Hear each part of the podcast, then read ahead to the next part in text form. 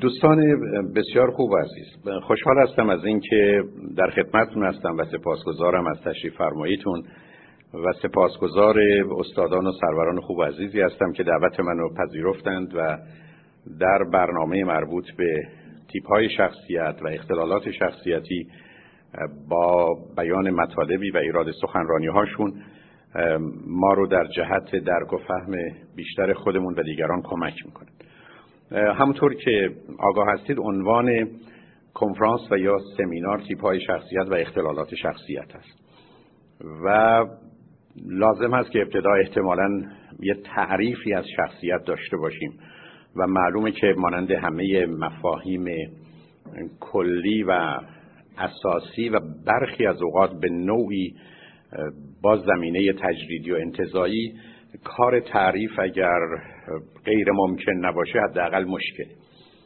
ولی شاید به زبانی بشه گفت که شخصیت مجموعه بینش من یعنی آنچه که به عنوان اوتلوک و فلاسفی و نظام باورها و اعتقادات من یا بلیف سیستم من همراه با صفات یعنی ترید و ویژگی ها یا کرکتریستیک ها و بالاخره رفتاری است که نسبتا در من پایدار هست و آموخته شده.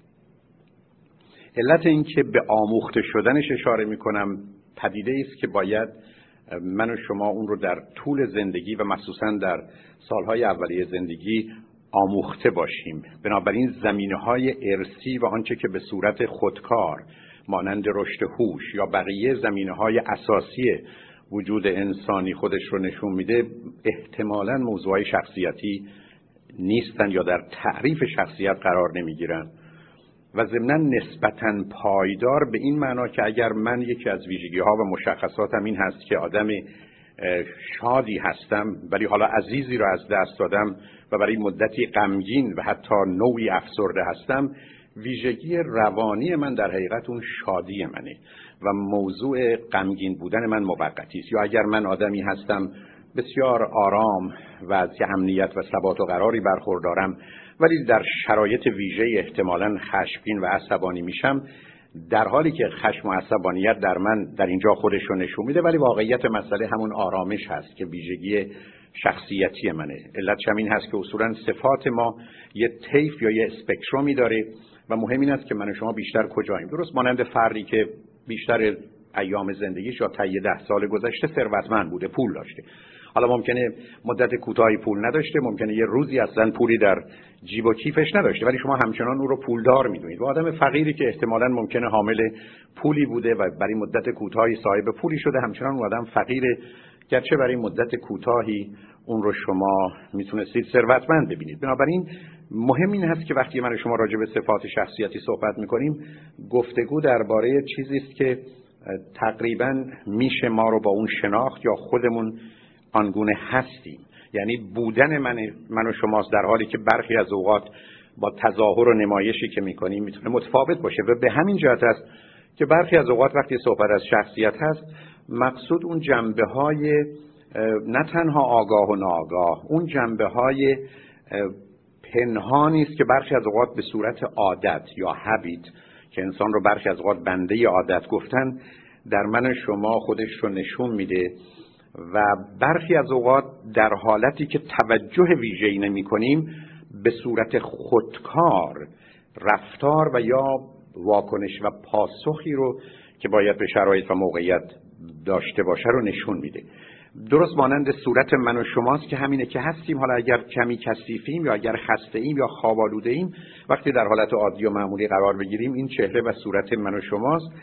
و آنچه که برای مدت کوتاهی در هم ریخته و به هم ریخته بوده احتمالا اون چیزی نیست که من و شما هستیم. علت این همه تأکید من این است که بسیاری از اوقات به دلیل اینکه یه آدم غمگین ممکنه شاد باشه یا یه آدم شاد ممکنه غمگین باشه ما تصور می‌کنیم که این آدم یا تغییر پیدا کرد یا برخی از اوقات در گفتگوها حرف این است که چون زن و یا شوهر من یه روز اینجوریه یه روز اونجوریه برخی از اوقات حرف اون است که این دو شخصیت است. و اشتباهاتی از این قبیل می‌کنیم که مطمئن هستم دوستان با دو یا چند شخصیت بودن آشنا هستن که یه بیماری بسیار نادر هست و معمولا با این تفاوت و تغییرات انسان از یه شخصیت به یه شخصیت دیگه نه. اما اونجایی که توجه من به مسئله بینش یک انسان بود و مقصود من از این بینش در حقیقت اون جهان بینی و نگاهی بود که من به خودم و دیگران و جهانیان می‌کنم و بر مبنای اون نظام باورها و اعتقادات من شکل و فرم می‌گیره و طرز تلقی و نگرش من یا اتیتیود من خودش رو ظاهر می‌کنه و بالاخره خودش رو به صورت مجموعه ای از صفات یعنی ترید و یا ویژگی ها کرکتریستیکی نشون میده که من با او شناخته و یا فهمیده و پذیرفته میشم میشه نام شخصیت رو گفت. به زبان یک کمی شاید خلاصه تر میشه گفت شخصیت مجموعه صفات و ویژگی های نسبتا پایداری که من آموختم و رفتاری است که بر مبنای این صفات و ویژگی ها از من سر می‌زنه. در اینجا سه تا لغت هست که برخی از اوقات توجه بهش لازمه. یکی لغت کرکتر هست که در زبان فارسی هم به عنوان کرکتر میگیم و مقصود از کرکتر مجموعه ای از ویژگی های باوری و اعتقادی همراه با رفتار و یا حتی گفتار ماست که بار ارزش های اجتماعی رو داره. یعنی ولیو سیستم اجتماعی رو در بر می‌گیره و غالب اوقات ممکنه حتی با مورالیتی یا اصول اخلاقی در تفاوت و تضاد باشه. و بنابراین مطلبی بیشتر خارجی و آموخته شده. وقتی گفته میشه فلانی کرکتر داره معناش این هست که نظام ارزشی و هنجاری جامعه رو به نوعی رعایت می‌کنه و رفتارش در چارچوب آداب و ادب پذیرفته و شناخته شده است. لغت دیگه تمپرمنت یا خلق و خو هست که برخلاف اولی بیشتر زمینه داخلی و درونی داره و بنابراین مفهوم خلق و خو که امروز می‌دونیم مایه بسیار شدید ارسی داره زمینه ای رو درست می‌کنه که من و شما در حالت عادی بدون مواظبت و مراقبت نه تنها چه رفتار یا پاسخ بلکه چه واکنش یا ریاکشنی داریم.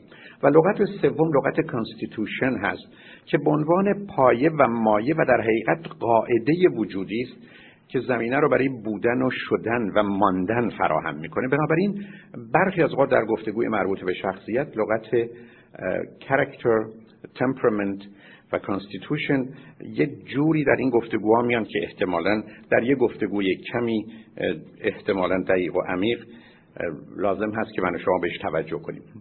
بعد از این مسئله یعنی توجه به این تعریف نکته ای که ضرورت داره من شما بهش توجه کنیم این است که انسان تنها موجودی است که باید شدن و بودن خودش رو یاد بگیره. یعنی سگ برای اینکه سگ بشه گربه برای اینکه گربه بشه هیچ احتیاج به آموزشی تقریبا نداریم. و به همجاست که مطالعاتی که روی زنبورهای اصل کردند نشون میده که طی میلیون ها سال اونقدر تغییری نکردن.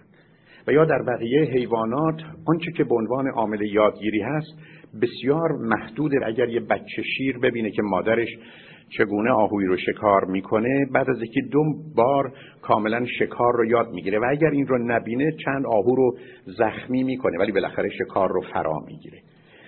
در نتیجه وقتی که شما به حیوانات می‌رسید حیوانات از قبل تکلیفشون مشخصه. این موضوع در خصوص گیاهان هم هست. به طوری که اگر شما یک دانه بادام داشته باشید و این دانه بادام دانه بادام تلخی باشه وقتی که تبدیل به درختی شد و میبداد این بادام تلخ خواهد بود. و اگر شیرینه شیرین خواهد بود. نتیجه که می‌خوام بگیرم این است که در تمام موجودات چه گیاهان و چه در حیوانات؟ ماهیت ابتدا مشخصه و بعدا وجود خودش رو نشون میده. بنابراین گربه گربه از سگ سگ دانه بادام تلخ و شیرین از ابتدا تکلیفش مشخصه. وقتی شما دانه رو میکارید و درختی دارید در این درخت هیچ شیرینی و تلخی به اون صورت مشخص نیست.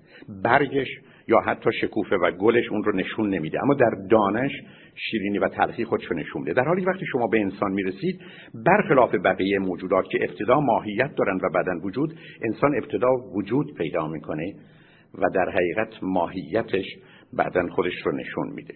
به این معنا البته اگر تعریف وجود و ماهیت رو به این صورت بگیریم که ماهیت چیزی است که زمین سازه ولی اگر آنگونه که برخی بهش اشاره کردن ماهیت رو چیزی بگیریم که هستیم میشه گفت که انسان ابتدا وجود پیدا می‌کنه و بعدا ماهیت خودش را هم گونه که ارز کردم توصیف می‌کنه. به همین جد است که من و شما می‌تونیم انسان انسان بشیم و می‌تونیم حیوان حیوان بشیم. یعنی کاملا یه چنین فرصتی برای انسان وجود داره و در نتیجه انسانی که به شکل و فرمهای مختلف حداقل از نظر رفتاری و آنچه که در زمین و ذهنش میگذره می‌تونه خودش رو در بیاره و داشته باشه. این پروسه این فرایندی که مسئله انسان رو به عنوان موجودی که باید انسان شدن رو یاد بگیره مسئله شکل گرفتن شخصیت رشد و توسعه شخصیت و یا من و شما به عنوان تکامل شخصیت می‌تونیم بشناسیم. به همین جهت است که میشه به راحتی گفت. یه بحث نسبتا عمیق و سنگین و پذیرفته شدهش از جانب فروید شروع میشه که او به گونه شکل و فرم گرفتن شخصیت توجه می‌کنه و به دنبال اون و نظر اون نظریه یونگ هست که گرچه کمی فاصله می‌گیره ولی به گونه و به صورتی همون رو مطرح می‌کنه و آدلر که نگاه دیگری داره که اشاره مختصری به اون خواهم کرد. همطور که می‌دونید فروید در یه نگاه کلی معتقد است که آنچه که شخصیت هست ترکیبی از سه جنبه یا ارتباط سه پدیده متفاوت id یا نهاد و ego به معنی خود یا من و super ego به معنی فراخود یا من برتر هست. سخن تقریبا این است که من و شما در سال اول زندگیمون با آنچه که به عنوان id هست یا آنچه که مجموعه ای از نیازهای ما و توانایی های ما برای برآوردن این نیازها هست و حالات و ویژگی هایی که پیدا می کنیم زندگی آغاز میشه و کودک انسانی وقتی که با نیازهای خودش روبرو میشه برای ارزای اون چون فقط نمی‌تونه از طریق خودشون رو برآورده کنه به دنیای خارج رو میاره و با رو آوردن به دنیای خارج هست که دو تا احتمال یا پاسخ رو می‌گیره. یکی اینکه جواب می‌گیره و نیازش ارضا میشه و بنابراین احساس خوب و لذت بخش و شادی آفرینی در به وجود بیاد. و دومی که احتمالا رد و نفی میشه و احساس بد و منفی در او پیدا میشه. بنابراین کودک در حدود یک سالگی یا مقارن این ایام علاوه بر اینکه نیازهایی داره و تواناییهایی در جهت ارزای نیاز داره یه مجموعه از همه نهها و بله ها همه شادی ها و غم ها لذت ها و دردها رو هم با خودش خواهد داشت.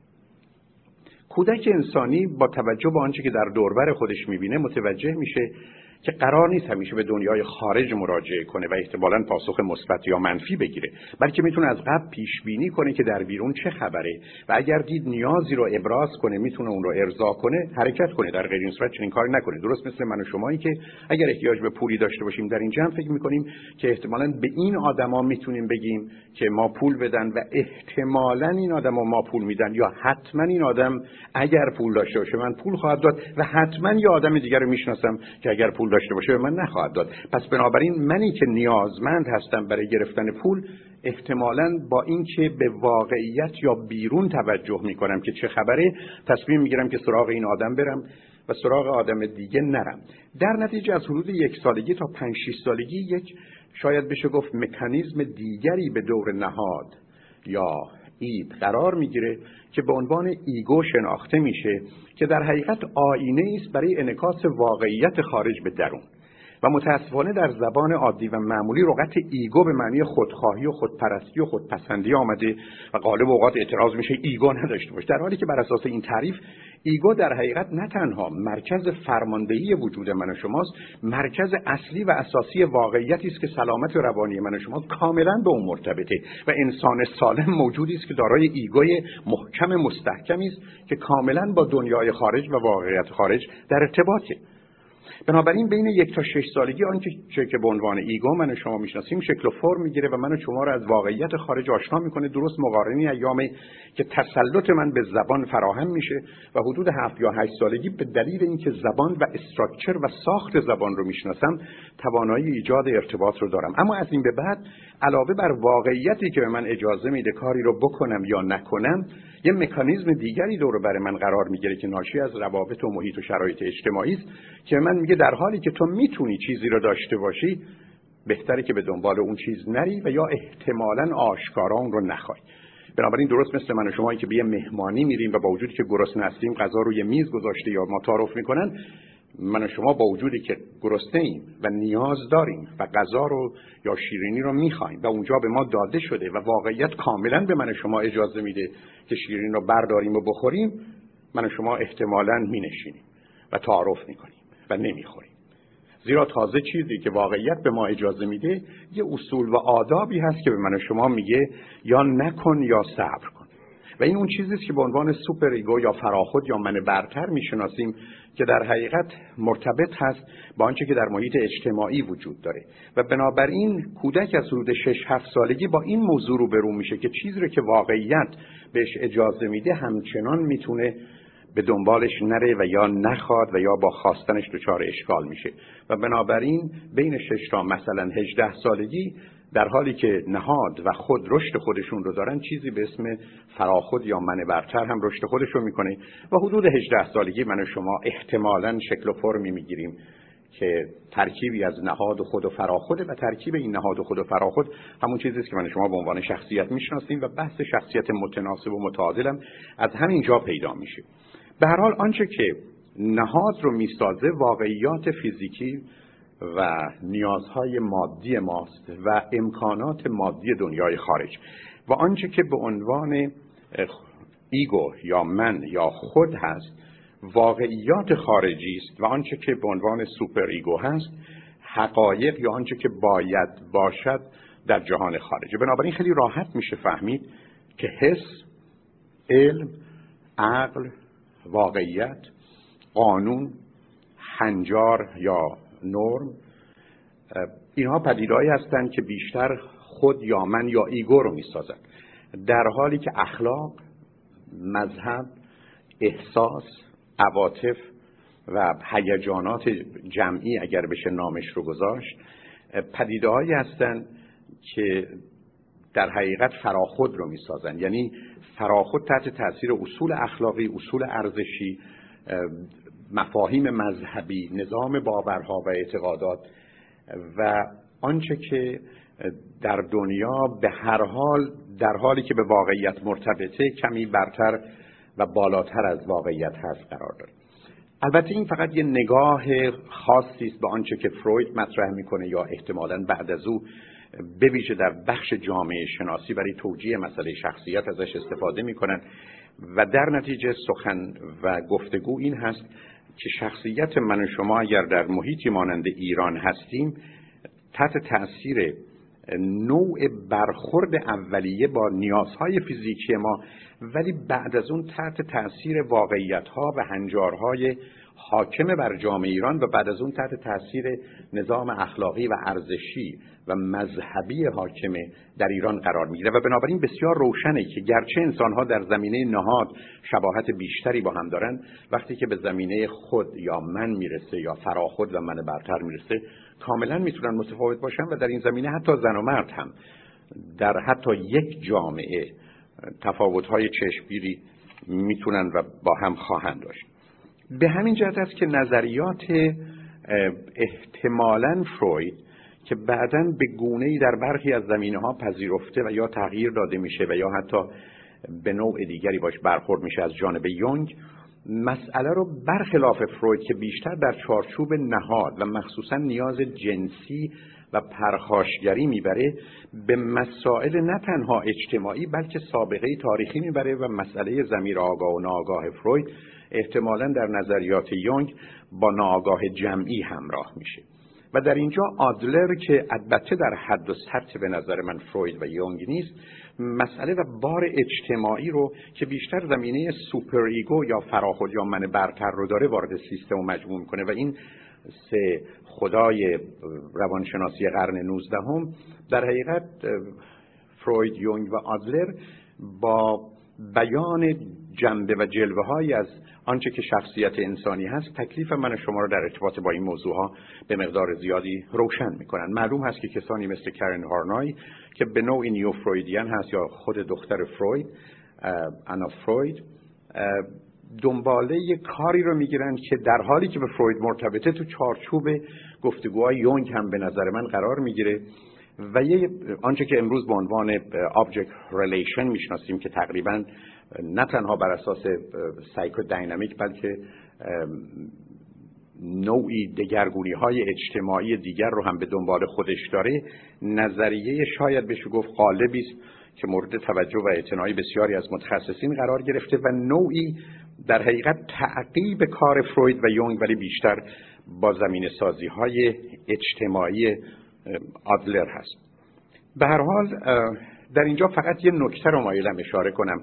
که در چارچوب نظریات فروید اهمیت فوق‌العاده داره و اون مکانیزم های دفاعی است یعنی defense mechanism که از اونجایی که سقفی که بر روی شخصیت گذاشته میشه به راحتی می‌تونه فرو بریزه و انسان ها به دلیل ضعف اون ego یا خود یا من می‌تونن از هم پاشیده بشن ستون های درست مانند اینجا گذاشته میشه که سقف رو نگه داره. و این مکانیزم های دفاعی در حالی که ego یا سقف رو نگه میدارن متاسفانه موانع جدی زندگی هستند که از کودکی با مسئله انکار denial و یا حتی مسئله جانشینی یا projection فرافکنی یا در حدود 6 7 8 سالگی با مکانیزم rationalization یا دلیل تراشی به جای reasoning چون زمینه های اولیه عقل خودش رو نشون میده. شما به راحتی می‌تونید در جوامع مختلف ببینید و در فرهنگ های متفاوت از این مکانیزم های دفاعی به گونه های بسیار عجیب و غریبی در سیستم های اعتقادی و رفتاریشون استفاده می‌کنه. امروز شاید یه نگاهی که در سطح جهانی از نظر روابط میان روان درمانگر و بیمار و به صورت آموزشی بسیار مورد استفاده قرار گرفته که مایل هستم بهش اشاره کنم آنچه که به عنوان ترانزکشنال انالیسیس میشناسیمش یا در حقیقت تحلیل رفتار متقابل که به عنوان تی ای شناخته میشه همون گفتگویی که درباره والد و بالغ و کودک و من ترجیح به جای والد میدم پدر برای که مخصوصا در فرهنگ ما پیام پدر رو داره تا والد که یه مفهوم کمی بدون هویت جنسی هست. به من و شما میگه که در حقیقت برخلاف تصور که این پدر و کودک و بالغ همون نهاد و خود و فراخود هستن که ابدا چنین نیست بلکه نهاد و خود و فراخود بیشتر یه طرح طبقه بندی یا کلاسیفیکیشن اسکیمن در حالی که بحث مربوط به پدر و کودک و بالغ برمیگرده به برداشت ها و نوعی طبقه بندی ذهنی که مخصوصا می‌تونه مرتبط بشه به لایه های سه‌گانه مغز و یا به صورتی برخی از سلول ها رو در شرایط خاصی تحت تاثیر قرار بده. و بنابراین تجزیه و تحلیلی که به عنوان transactional analysis یا تحلیل رفتار متقابل می‌شناسیم نوعی گفتگو درباره ego یا خود و من هست. و میشه گفت پدر و کودک و بالغ به نوعی گفتگو درباره خود یا من هستند که پدر گرایشی به سمت super ego و کودک گرایشی به سمت id یا نهاد داره.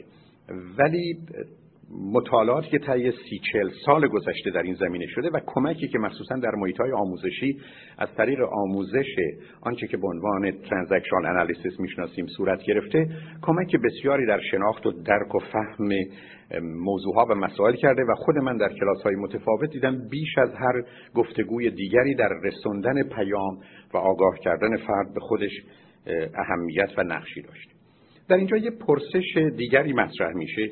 و اون پرسش این است که اصولا این شخصیتی که من و شما داریم از چی تشکیل شده؟ معمولا در کتاب های مقدماتی و بحث های کلی ولی در این حال درست.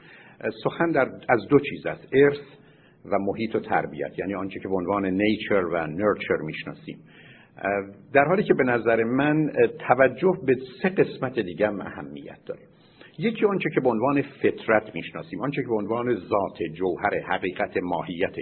که بحث فلسفی و احتمالا کمی مذهبی است.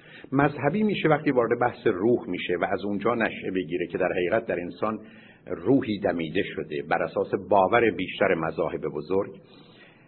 و فلسفی است به خاطر اینکه درباره جوهر و ذات و حقیقت و ماهیتی صحبت می‌کنه که انسان رو از حیوان جدا می‌کنه.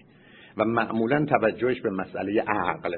و این توانایی است که بر اساس تعریف فقط به انسان تعلق داره بنابراین در فطرت فقط من و شما خوب و بهتر داریم یا خوش و خوشتر داریم.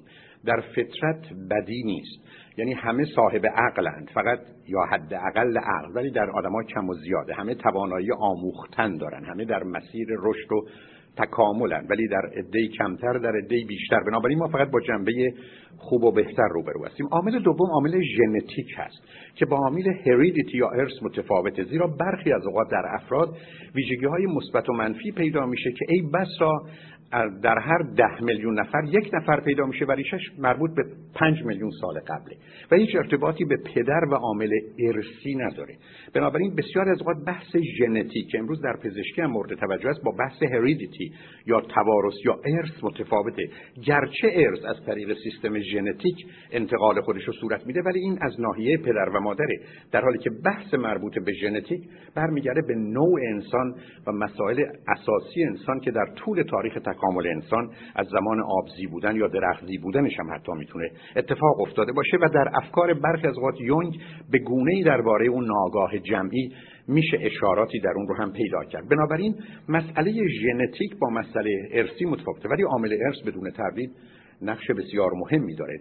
گرچه پاسخی نداریم که چه اندازه از شخصیت انسان ارثیه ولی می‌دونیم که اگر شما بگید درباره کدام صفت شخصیتی صحبت می‌کنید یا کدام صفت انسانی تا حدودی جوابی داریم. اگر راجع به هوش صحبت می‌کنید گرچه صفت شخصیت نیست بین 85 تا 90 درصدش امروز احتمالا ارثی می‌دونیم. اگر بحث افسردگی یا depression رو می‌کنیم سخن درباره 20 درصده.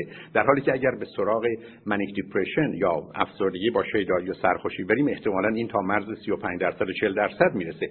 بنابراین گرچه درباره صفات و ویژگی های مشخصی اطلاعات نسبتا دقیق تری داریم اما چون این مجموعه رو نمیشه هیچ وقتی به صورت جمعی در آورد و برایند و برآوردی از اون به دست آورد پاسخ این سوال که چه مقدار از شخصیت من و شما ارسی احتمالا بحث علمی نخواهد بود. ولی درباره صفات می‌تونیم جوابی داشته باشیم و البته در برخی از صفات عامل ارسی نقش مهمی داره از جمله در خلق و خو یا خشم و عصبانیت در حالی که در بحث مربوط به مهربانی احتمالا نقش عامل ارسی خیلی خیلی کمتره اگر اصلا بشه به راحتی اون رو شناختش.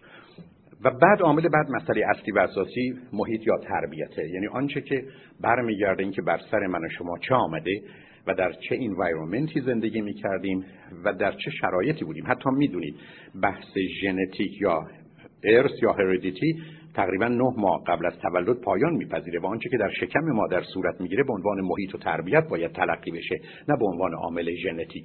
بنابراین در حالی که من شما به این دنیا میایم با یه مقدار از صفات و ویژگی اینها بسیارشون می‌تونه ارسی نباشه بلکه حوادث و اتفاقات محیطی است که در دوران جنینی من شما در شکم مادر اتفاق افتاده. و عامل چهارم که عرض کردم عامل محیط و تربیت بدون تردید نقش اصلی و اساسی رو هم در شخصیت هم در برخی از اختلالات شخصیتی داره در حالی که برخی از اختلالات شخصیتی مثل schizotypal یا schizoid شاید احتمالا عامل ارثی همچنان نقش فوق‌العاده‌ای رو داشته باشه. و بالاخره عامل پنجم که به نظر من اهمیت فوق‌العاده داره عامل فعالیت ذهن یعنی mental activity و در تحلیل نهایی مسئله عقله مایل هستم یه اشاره کوچکی به این بکنم برای اینکه به نظر من این موضوع بسیار کم بهش توجه شده. علتش هم میشه فهمید از کجا میاد. اگر بپذیریم که انسان دارای مجموعی از نیروها و توانایی هاست که این نیروها و توانایی ها بسیارشون به صورت خودکار حتی ناآگاه رشد می‌کنه. درست مانند رشد قد یا حتی رشد هوش. که شما در شرایط و وضعیتی قرار می‌گیرید که هیچ کس رو نمی‌تونید در پنج سالگی نگه دارید که وقتی به شش سالگی می‌رسه هیچ تفاوتی با پنج سالگیش نداشته باشه. نیروی رشد یا گروت به شما اجازه توقف رو نمیده. در نتیجه ما در بسیاری از موارد با مفهوم رشد مبتنی بر جبری روبرو هستیم که در زمین های مختلف حیات و زندگی وجود داره اما به نظر می‌رسه که بر اساس آنچه که به عنوان عقل می‌شناسیم یعنی rational mind و thinking عقل یه پدیده است که در حالی که زمینه و استعدادش هست و حداقلی از اون در همه انسان ها وجود داره ولی در اون حدی که مهم و کارساز باشه باید اولا به وجود بیاد و بعد از اون رشد کنه. بنابراین باور من این است که 99 درصد مردم در 99 درصد تاریخ عقل نداشتند و بنابراین عامل عقل در جهان نبوده زیرا یه پدیده خودکار ناآگاهی نیست مانند بقیه زمینه های وجودی من. شما از جمله هوش یا اینتلیجنس که رشد خودش داشته باشه. عقل در حقیقت اولا یه مقدار آگاهی و دانایی با خودش میاره درست مانند کسی که سرش رو بلند می‌کنه و می‌بینه. عقل توانایی داره که روابط پنهان اشیا رو درک کنه و یا کشف کنه. عقل توانایی داره که قوانین پنهان جهان رو بهش پی ببره. عقل به من و شما ترازو و میزان یا اسکیلی میده که با اون می‌تونیم همه چیز رو اندازه بگیریم و از مفهوم درصد و اندازه و سعی صحبت کنیم که در موجودات دیگه دیده نمیشه. عقل به من و شما اجازه میده که مفاهیم کلی رو تعریف دقیقی برش داشته باشیم و این تعریف دقیق رو بتونیم به صورتی در بیاریم که جامع و مانع باشند و در ارتباطشون با بقیه پدیده ها با تضاد و تناقضی روبرو نباشند عقل به من و شما توان این رو میده که وارد مفاهیم تجریدی و انتظایی بشیم که شاهکار اون عدد زیرا همونطور که می‌دونید چیزی به اسم عدد هفت در جهان وجود نداره. هیچ جا هفتی نیست. هفت نوشتنی به صورت عددی یا به صورت حرفی داریم. ولی هیچ کس به من هشت رو نمی‌تونه نشون بده. ما هشت تا صندلی و هشت تا میز داریم ولی هشت نداریم. و عجیبترش منهای هشته. و به همجاست که کودک انسانی تا زمانی که به مرحله concrete operational stage نرسه توانایی حتی عدد منفی رو نداره و به همجاست که جبر رو نمی‌تونه یاد بگیره. بنابراین شاهکار بزرگ انسانی بدون تردید عدده. و چیزی که می‌دونیم حیوانات ندارن و حیوانات تا عدد سه میان و اونجا متوقف میشن و از اون به بعد متوجه چهار و پنج و شش به هیچ وجه نیستن. که حالا چون وقت نیست مایل نیستم بهش اشاره کنم همینقدر عرض می‌کنم که یه چنین توانی در انسان است که به این مرحله از این تجرید و انتزاع و abstraction برسه. و همین جاست که کار رو به اونجا میرسونه که آدمی عاقله که به گونه ای ذهنش کار می‌کنه که جهان یا طبیعت کار می‌کنه. یعنی روزی که انطباقی وجود داره بین کارکرد مغز انسانی و طبیعت من و شما صاحب عقلیم و به نظر می‌رسه که امروز هنوز بیش از نیمی از مردم حتی 60 درصد مردم دنیا عقل ندارن. و در نتیجه شما مردمانی دارید که با هوششون زندگی می‌کنن و به همین جهت است که گرفتاری های وجود داره و تعجب نکنید که در انتخابات امریکا همکنون می‌بینید که تمام گفتگوها احتمالا برای به دست گرفتن رأی کسانی است که عقل ندارند و الا آدمای عاقل احتمالا موضوع رو در یه زمینه و چارچوب دیگری می‌بینن. در نتیجه گرچه عامل اصلی تشکیل شخصیت ارث است و محیط. همون چیزی که در کتاب های مقدماتی روانشناسی غالبا نوشته میشه. اما بحث فطرت که بحث فلسفی و مذهبی است و معلومه در حوزه و حریم علم می‌تونه جایی نداشته باشه و بحث ژنتیک که کمی با هریدیتی متفاوته و بحث عقل به عنوان پدیده مهم و اساسی. همونطور که می‌دونید همکنون مطرحه. اجازه بدید این نکته رو عرض کنم که به نظر می‌رسه که من و شما با توجه به این ترکیب پنجگانه در سه سال اول نزدیک سی درصد این شخصیت شکل فرم میدیم و به نظر می‌رسه که تا هشت سالگی نزدیک هشتاد درصد این شخصیت شکل و فرم می‌گیره. و در نتیجه تغییرات بعدی تغییرات جزئی است. معناش این نیست که انسان تغییر نمی‌کنه. اما معناش این هست که این تغییرات درست مانند تغییرات صورت یه آدم به 20 ساله است که به 25 سالگی 30 سالگی 40 سالگی می‌رسه که قواعد تغییر رو داره. ولی همچنان شما اگر دوستتون رو در 20 سالگی دیده باشید و در 35 سالگی ببینید احتمالا اون رو تشخیص می‌دید. زیرا تفاوت ها آنچنان اساسی و بنیادی نیست. اما مسئله تنها در این نیست. که من و شما شکل و فرمی می‌گیریم که مثلا در هشت سال اول بیشتر ما ساخته شده و دوران بعد اونقدر تغییری در ما به وجود نمیاره. اشکال کار در این نیست. اشکال کار در این است که در هشت سال اول به یک اعتبار چشم من و شما رو بر میدارن و به جاش عینکی می‌گذارن و گوش من و شما رو بر میدارن و به جاش سمعکی می‌گذارن. یعنی از این به بعد به من و شما میگن تو دنیا رو باید اینگونه ببینی و دنیا رو باید اینگونه بشنوی و یا احتمالا دنیا رو اینگونه بفهمی. و به همین جهت است که ماجرای فرم گرفتن شخصیت در سالهای اول فقط این نیست که من رو به صورتی در میارن و حالا منی که به صورتی در آمدم جهان و واقعیت را به گونه ای که هست می‌بینم. بلکه درست برعکس. درست مانند من و شمایی که فرض بفرمایید با زبان فارسی آشنا هستیم. و در زندگیمون فارسی فقط بلدیم. و فرض بفرمایید وارد شهر لس آنجلس بشیم که دهها زبان دیگری الان مردم به گفتگوی درباره اون مشغول برای من شما چه معنایی داره؟ خیلی ساده است که اگر در یه جمع مثلا هزار نفری ده زبان وجود داره و از هر کدام از اینها صد نفر هستن من و شما 900 نفر این آدما حرفاشون هیچ معنایی نداره. ازشون خبری نمیشیم یه مقدار صداست. در حالی که گفتگوهای میان یه زن و مردی رو که به زبان فارسی هستن و دارن تصمیم می‌گیرن که کجا غذا بخورن یا نخورن رو می‌دونیم. که اینا می‌خوان درباره اینکه کجا غذا بخورن تصمیم بگیرن. و اون مادر و دختر احتمالا درباره اینکه چه بکنن یا چه نکنن بحث و گفتگوی دارن. یعنی من آگاهی پیدا می‌کنم از ایرانیانی که دارن به زبان فارسی حرف می‌زنن. ولی از ژاپنی یا چینی یا کره چیزی یاد نمی‌گیرم. به بیان دیگه روزی که من به دلیل شکل و فرم گرفتن و یا رشد و توسعه و تکامل شخصیتی. آدمی شدم بدبین. آدمی شدم منفی یا بدون اعتماد و اطمینان. من اولا بدون بد... به دنبال بدبینی و منفی گرایی و عدم اعتماد و اطمینان و خیانت و تجاوز و فریب و دروغ میگردم.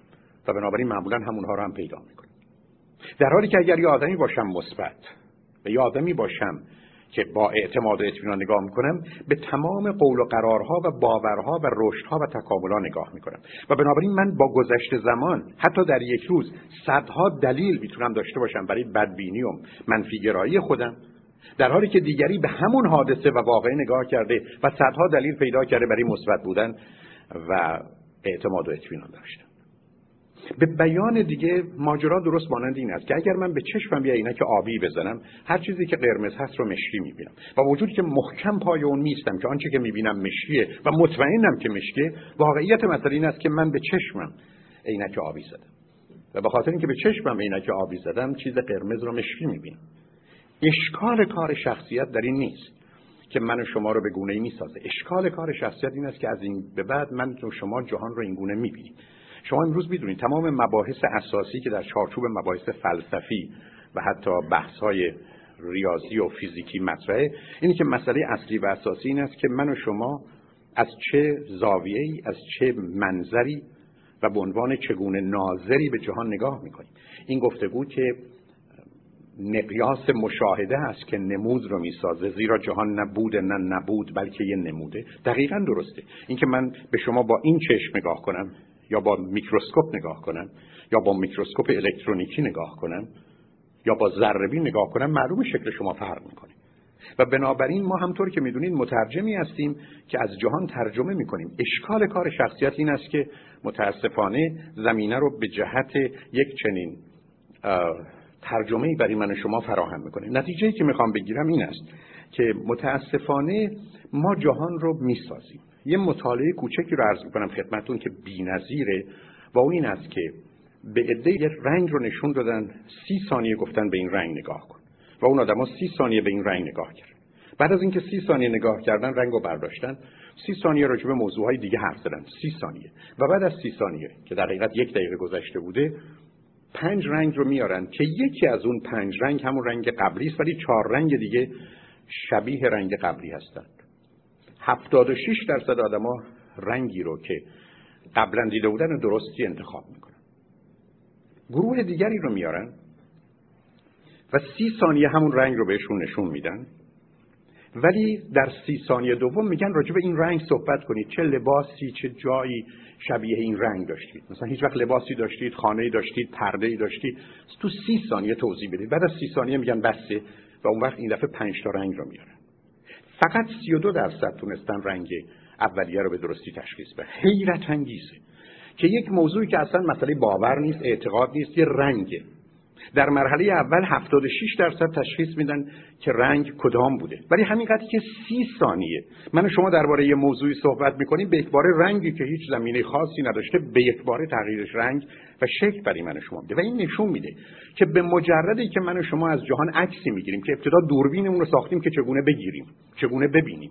ولی وقتی که وارد سیستم می‌کنیم حتما توش دستکاری می‌کنیم. و اگر یه ماجرا رو دو بار پنج بار 20 بار راجبش صحبت کنیم حتما تبدیل به چیزی میشه که اصلا نبوده یعنی انسان یه موجودی است که تنها گیرنده خبر و فرستنده خبر نیست خبرسازه.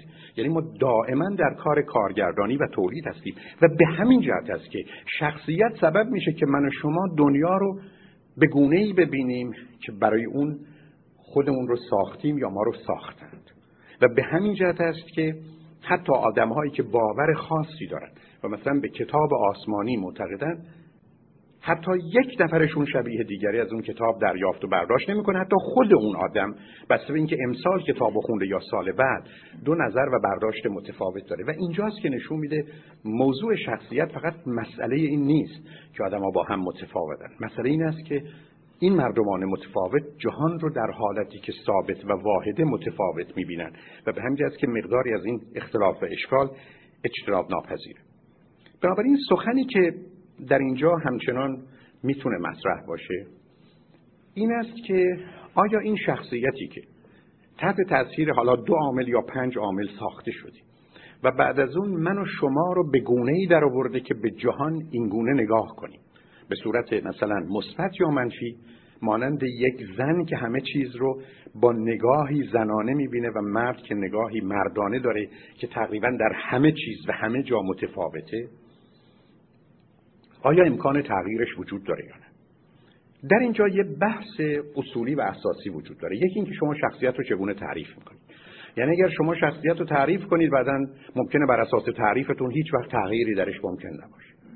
ولی اگر شخصیت رو به گونه ای تعریف کنید که احتمالا من خدمتون عرض کردم فکر می‌کنم جای گفتگو برای تغییرش هست. بنابراین من از جمله کسانی هستم که بر اساس تعریف شخصیت باورم به تغییر شخصیت هست.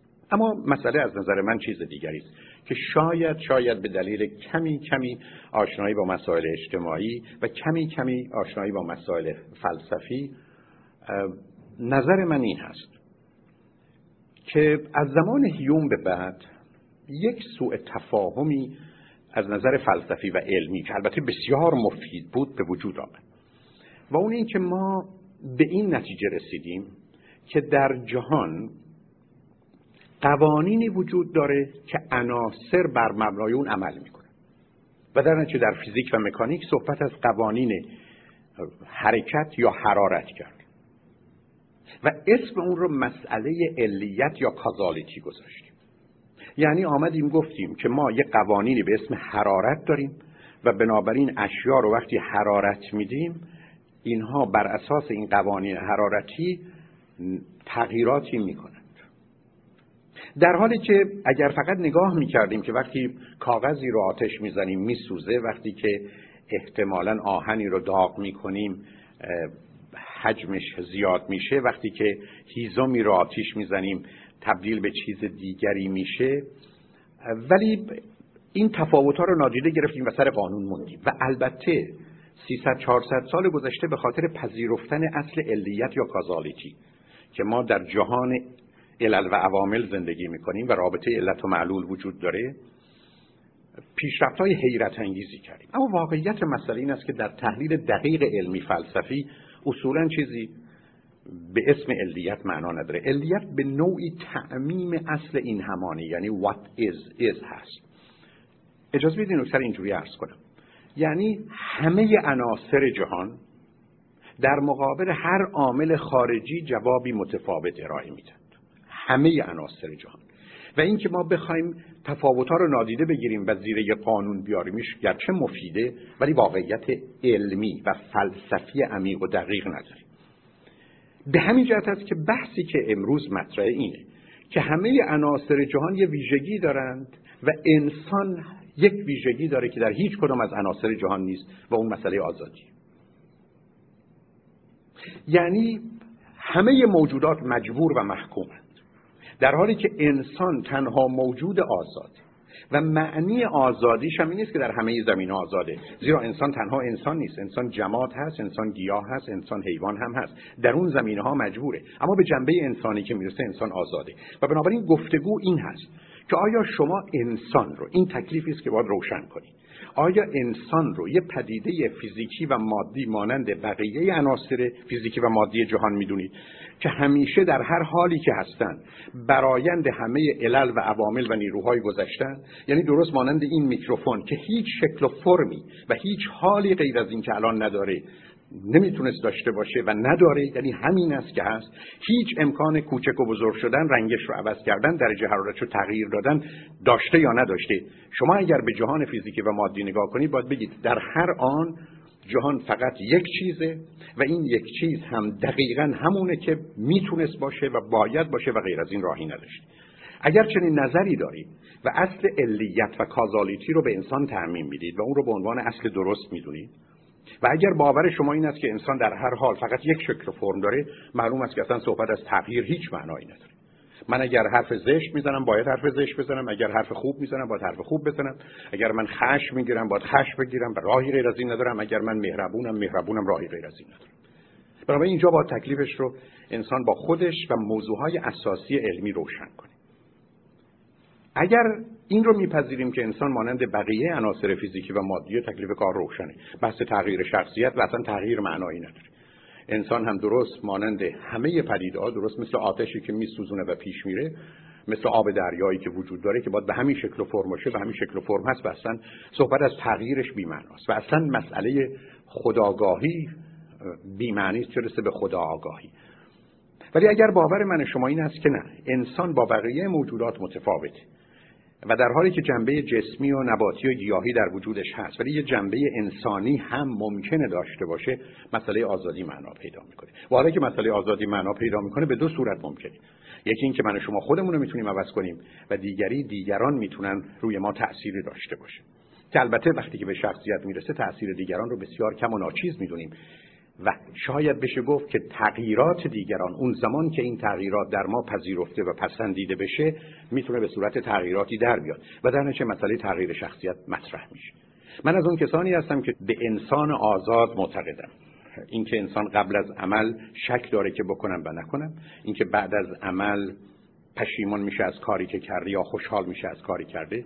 اینکه هر انسان در هر آن می‌دونه توانایی دو یا چند کار رو داره و به شما نمی‌تونی نظر علمی بگید تو این تصور و توهم توی برای که از نظر علمی کاملا میشه نشونش داد که همچین استدلالی رو نمی‌تونید بکنید. اینکه انسان در لحظه احساس آزادی می‌کنه اینکه انسان حتی در شرایط کامل هیپنوتیزم اون زمانی که مخالف اصول اخلاقیش ازش انتظار داشت باشید عمل نمی‌کنه یا از هیپنوتیزم بیرون میاد به نظر من دلیل این است که انسان آزاده و جمله مولانا در حالی که ساده هست ولی عمیق و دقیق است که اینکه گویی این کنم یا آن کنم این دلیل اختیار است. ایستنم انسان موجود آزادی. و بنابراین اگر مسئله آزادی مطرحه مسئله تغییر شخصیت ممکنه.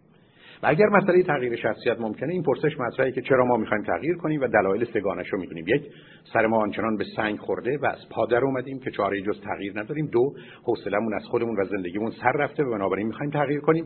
و سومی که دیدیم دیگران تغییر کردن و تغییر ممکنه. و به همین است که من و شما مایلیم که چنین کاری رو انجام بدیم. بنابراین چون باور به تغییر شخصیت من دارم از این بابت در حالی که عزیزان و سروران دیگه اگر نظری غیر از این دارن من باش موضوع و مسئله ای ندارم. به همین جهت است که به نظر من داشتن کنفرانس هایی در این چارچوب و زمینه کاملا می‌تونه کمک کنه. این نکته رو عرض کنم که مدل شخصیت یا بحث شخصیت که با فروید شروع میشه و فرویدی که با مسئله بیماری کارش رو به یک اعتبار شروع می‌کنه ما از مدل پزشکی استفاده کردیم. یعنی مدل پزشکی فرضش بر این است که ما با سالم کاری نداریم و بنابراین میریم سراغ بیمار. تمام اعتراضاتی هم کمکنون متوجه در حقیقت پزشکی غرب هست این است که با سلامت اونقدر کاری نداره و با پیشگیری. اون چیزی که اهمیت داره این است که بحث روانشناسی شخصیت به مسئله اختلال شخصیت یا پرسونالیتی دیسوردر وارد کتاب های ابنورمال سایکولوژی شد. یعنی شما اگر می‌خواستید راجع به شخصیت در حقیقت چیزی بدانید احتمالا باید سراغ کتاب هایی می‌رفتید که درباره اختلال یا بیماری روانی صحبت و سخنی دارند و در نتیجه بحث درباره این نبود که مسئله انسان سالم چه است. موضوعی که دلم می‌خواد توجهتون بهش جلب کنم این است که به یک باره مسئله شخصیت با مسئله اختلال شخصیتی در حقیقت شروع میشه. فروید که با بیماری شروع می‌کنه رفتارگرایان که با یادگیری حیوانات آغاز می‌کنن و موضوع رو به انسان میارن تقریبا تا یه صد سال مسئله شخصیت تبدیل شد به مسئله بیماری که راجبش صحبت بشه و سلامتی که راجبش احتمالا بحثی نباشه. در اینجا البته یه تفاوتی وجود داره. بین آنچه که به عنوان دیزیز هست یعنی بیماری و آنچه که به عنوان دیس هست به معنی اختلال و بینظمی. و به همین است که تفکیکی که در اینجا صورت گرفت که کمی کمک کرد این بود که ما درباره بیماری ها صحبت نمی کنیم ما درباره اختلال و بینظمی صحبت می کنیم و این تفکیک اهمیت داره. مثلا وقتی توجه به این نکته داشته باشیم که در بیماری معمولا یه رابطه علت و معلولی به صورت شناخته شده وجود داره. یعنی عللی موجب معلولی میشن. کازی موجب افکتی میشه.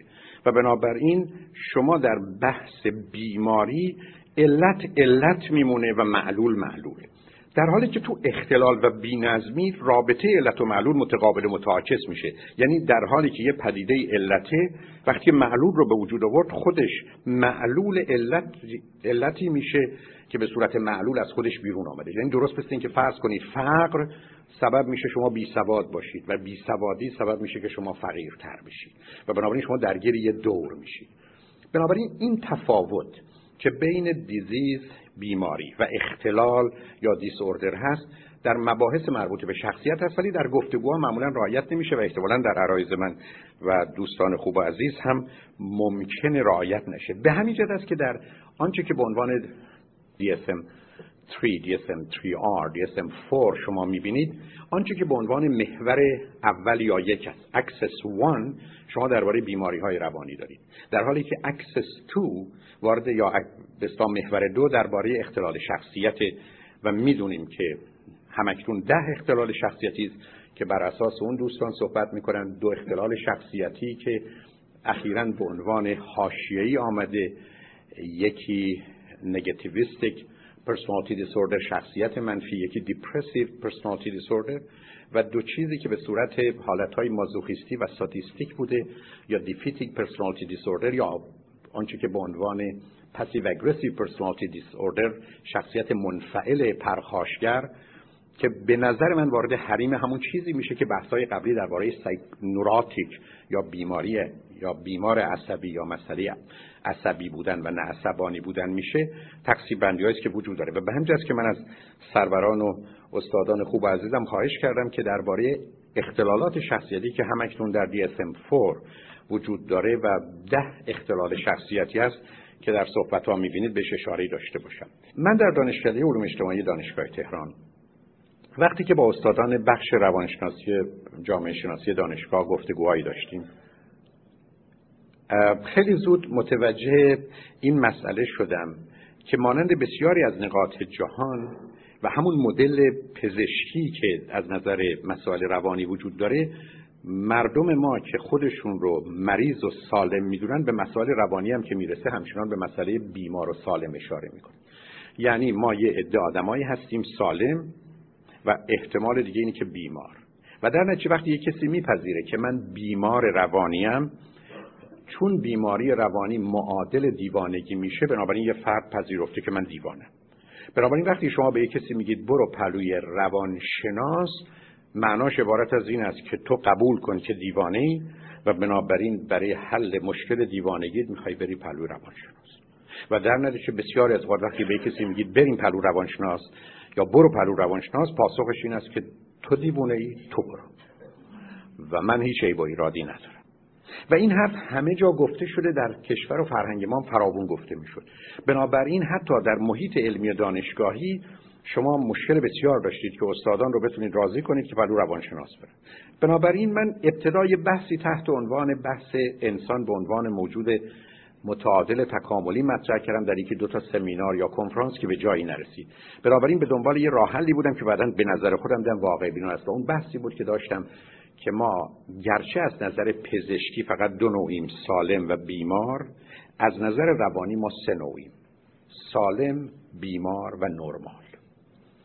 مسئله سالم و بیمار و نرمال از نظر روانی به نظر من نه تنها یه طرح طبقه بندی است که اگر هست چون موضوع علمی نیست هر کسی می‌تونه با اون مخالف باشه یا اون رو تغییر بده به نظر من یه واقعیت. معنای مسئله اینه که من و شما در شکل و فرم گرفتن شخصیتمون می‌تونیم وارد مرحله و حریمی بشیم که بیماری و اشکاله.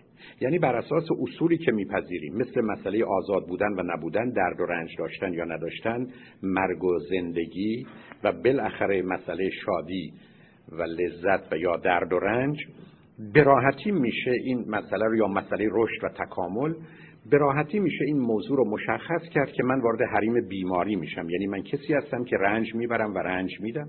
کسی هستم که یا درد می‌کشم یا در معرض مرگ قرار دارم یا آزادی های من به خطر افتاده یا رشد من متوقف شد بنابراین ما می‌تونیم با افراد بیمار روبرو باشیم. در این حال در مقابل اینها افراد سالمی قرار می‌گیرند که در مسیر رشد و تکاملند. اما در این میانه از نظر شخصیتی افراد می‌تونن نرمال باشن. و فرد نرمال کیه فرد نرمال کسی است که با وجود آن که در چارچوب فرهنگی و اجتماعی و خانوادگی رفتارش و گفتارش و باورهاش و اعتقاداتش و نگرشش و بینشش و روشش و حتی منشش یعنی صفات اخلاقی شخصیتیش پذیرفته شده است از نظر ملاکهای واقعی و علمی بیمار و گرفتار. بنابراین فرد نرمال کسی است که در جامعه و فرهنگ خودش عادی و معمولی به نظر می‌رسه. حتی باید چنین باشه. باید این گونه زندگی کنه. ولی واقعیت مسئله این است که یه چنین فردی از نظر علمی بیمار و گرفتار. به همین جهت است که از سی و پنج شاید حتی چل سال قبل که این فکر و عقیده در ذهن و زمیر من پیدا شده به دنبال شرکت کردم و درسی براش گرفتم مسئله سگونه انسان بود. یعنی انسان سالمی که در اثر مرور زمان من براش حداقل برای یه گفتگو صد تا ویژگی و مشخصه قائلم و این صد تا ویژگی و مشخصه شو در وقتی که درباره انسان سالم هست به آگاهیتون می‌رسم که این صد تا ویژگی انسان سالمه به نظر من که سالهاست روش به مقدار زیادی کار کردم. دوم سه نوع انسان نرمال یا عادی و طبیعی پیدا میشه که در همه جوامع هستن. و چون اساس این موضوع که بعدا اشاره خواهم کرد بر رابطه میان, میان انسان هاست یا آدما قبول می‌کنن که با مردم باشن یا بی مردم باشن یا بر مردم باشن. یعنی مسئله اصلی در این بر بودن و با بودن و بی بودن هست. و در نتیجه سه نوع تیپ نرمال رو به وجود میاره. یکی تیپی که چون می‌خواد با مردم باشه ولی تیپ سالم نیست و مهربان نیست مهرطلب love thirst love hunger. که من حداقل برای یه تجزیه و تحلیل 60 ویژگی برش قائل هستم که امروز با آگاهیتون میرسونم. این ویژگی است که به نظر من بیش از نیمی از ملت ایران اون رو دارن و اگر کسی این 60 ویژگی رو بشناسه حتما نیمی از ایرانیان رو شناخته و ما کاملا از هر دو نفر ایرانی حتما یکیمون. یکی از این یعنی تیپ مهرطلب خواهیم بود لاو ترس لاو هنگر فردی که محتاج و تشنه محبته. و همطور که از کردم با 60 تا ویژگی کوشش می‌کنم اون رو مشخص کنم. دوم تیپ برتری طلبه که نمی‌خواد با مردم باشه بلکه می‌خواد بر مردم باشه و به نوعی امتیاز و برتری خودش رو همه جا حفظ کنه و براش چل تا ویژگی قائل هستم. و تیپ سوم تیپ عزلت طلب یا گوشه نشینه که در حقیقت کوشش می‌کنه تا اونجایی که ممکنه بی مردم باشه و فرار کنه و براش 25 تا مشخصه قائلم. بنابراین در مقابل تیپ سالم و در مقابل تیپ بیمار یا گرفتار یا همراه با اختلال شخصیتی من به سه تا تیپ نرمال باور دارم و چون سالهای سال در کنفرانس ها درس دادم متوجه شدم که کاربرد عملی و فایده نظری احتمالا خواهد داشت. به این معنا که ما تکلیف اونو مشخص می‌کنیم اولا آیا دچار اختلال شخصیتی هستیم یا نیستیم و یا آدم سالمی هستیم؟ و ضمنا اگر تیپ نرمال هستیم بسیاری از این صفات تیپ نرمال گرایش و تمایلی که خیلی کم است به سمت آدم سالم داره خیلی کم ولی بیشتر گرایش ها و تمایلش به سمت آدم بیمار و گرفتار. و بنابراین مسئله اختلال شخصیتی در سه تا تیپ نرمال و بیمار و سالم خودش رو در خواهد و البته معلوم است که تیپ بیمار معمولا این احتمال رو داره که وارد حریم بیماری های روانی بشه و بنابراین اختلال شخصیتی یا آنچه که در محور دو یا axis two هست غالبا با axis one یا محور یک در ارتباطه و غالب اوقات محور یک یا آنچه که به عنوان بیماری های روانی زمینه رو برای اختلالات شخصیتی فراهم می‌کنه. ولی همچنان این تفکیک باید مورد توجه قرار بگیره. بنابراین در مطالبی که از این بعد خواهید شنید استدعا و تمنایی که از آقای دکتر جواد نفیسی کردن و از آقای دکتر رابرت مرادی که زمینه های این شخصیت رو عمیق و دقیق آنگونه که تسلط و آگاهی این دو استاد خوب و عزیز و روان پزشک گرامی ما هست رو برای من شما بازگو کنن و بعد از اون وارد بحث تیپ نرمال تیپ سالم و تیپ بیمار بشیم که سخنرانی های بعدی رو به دنبال داریم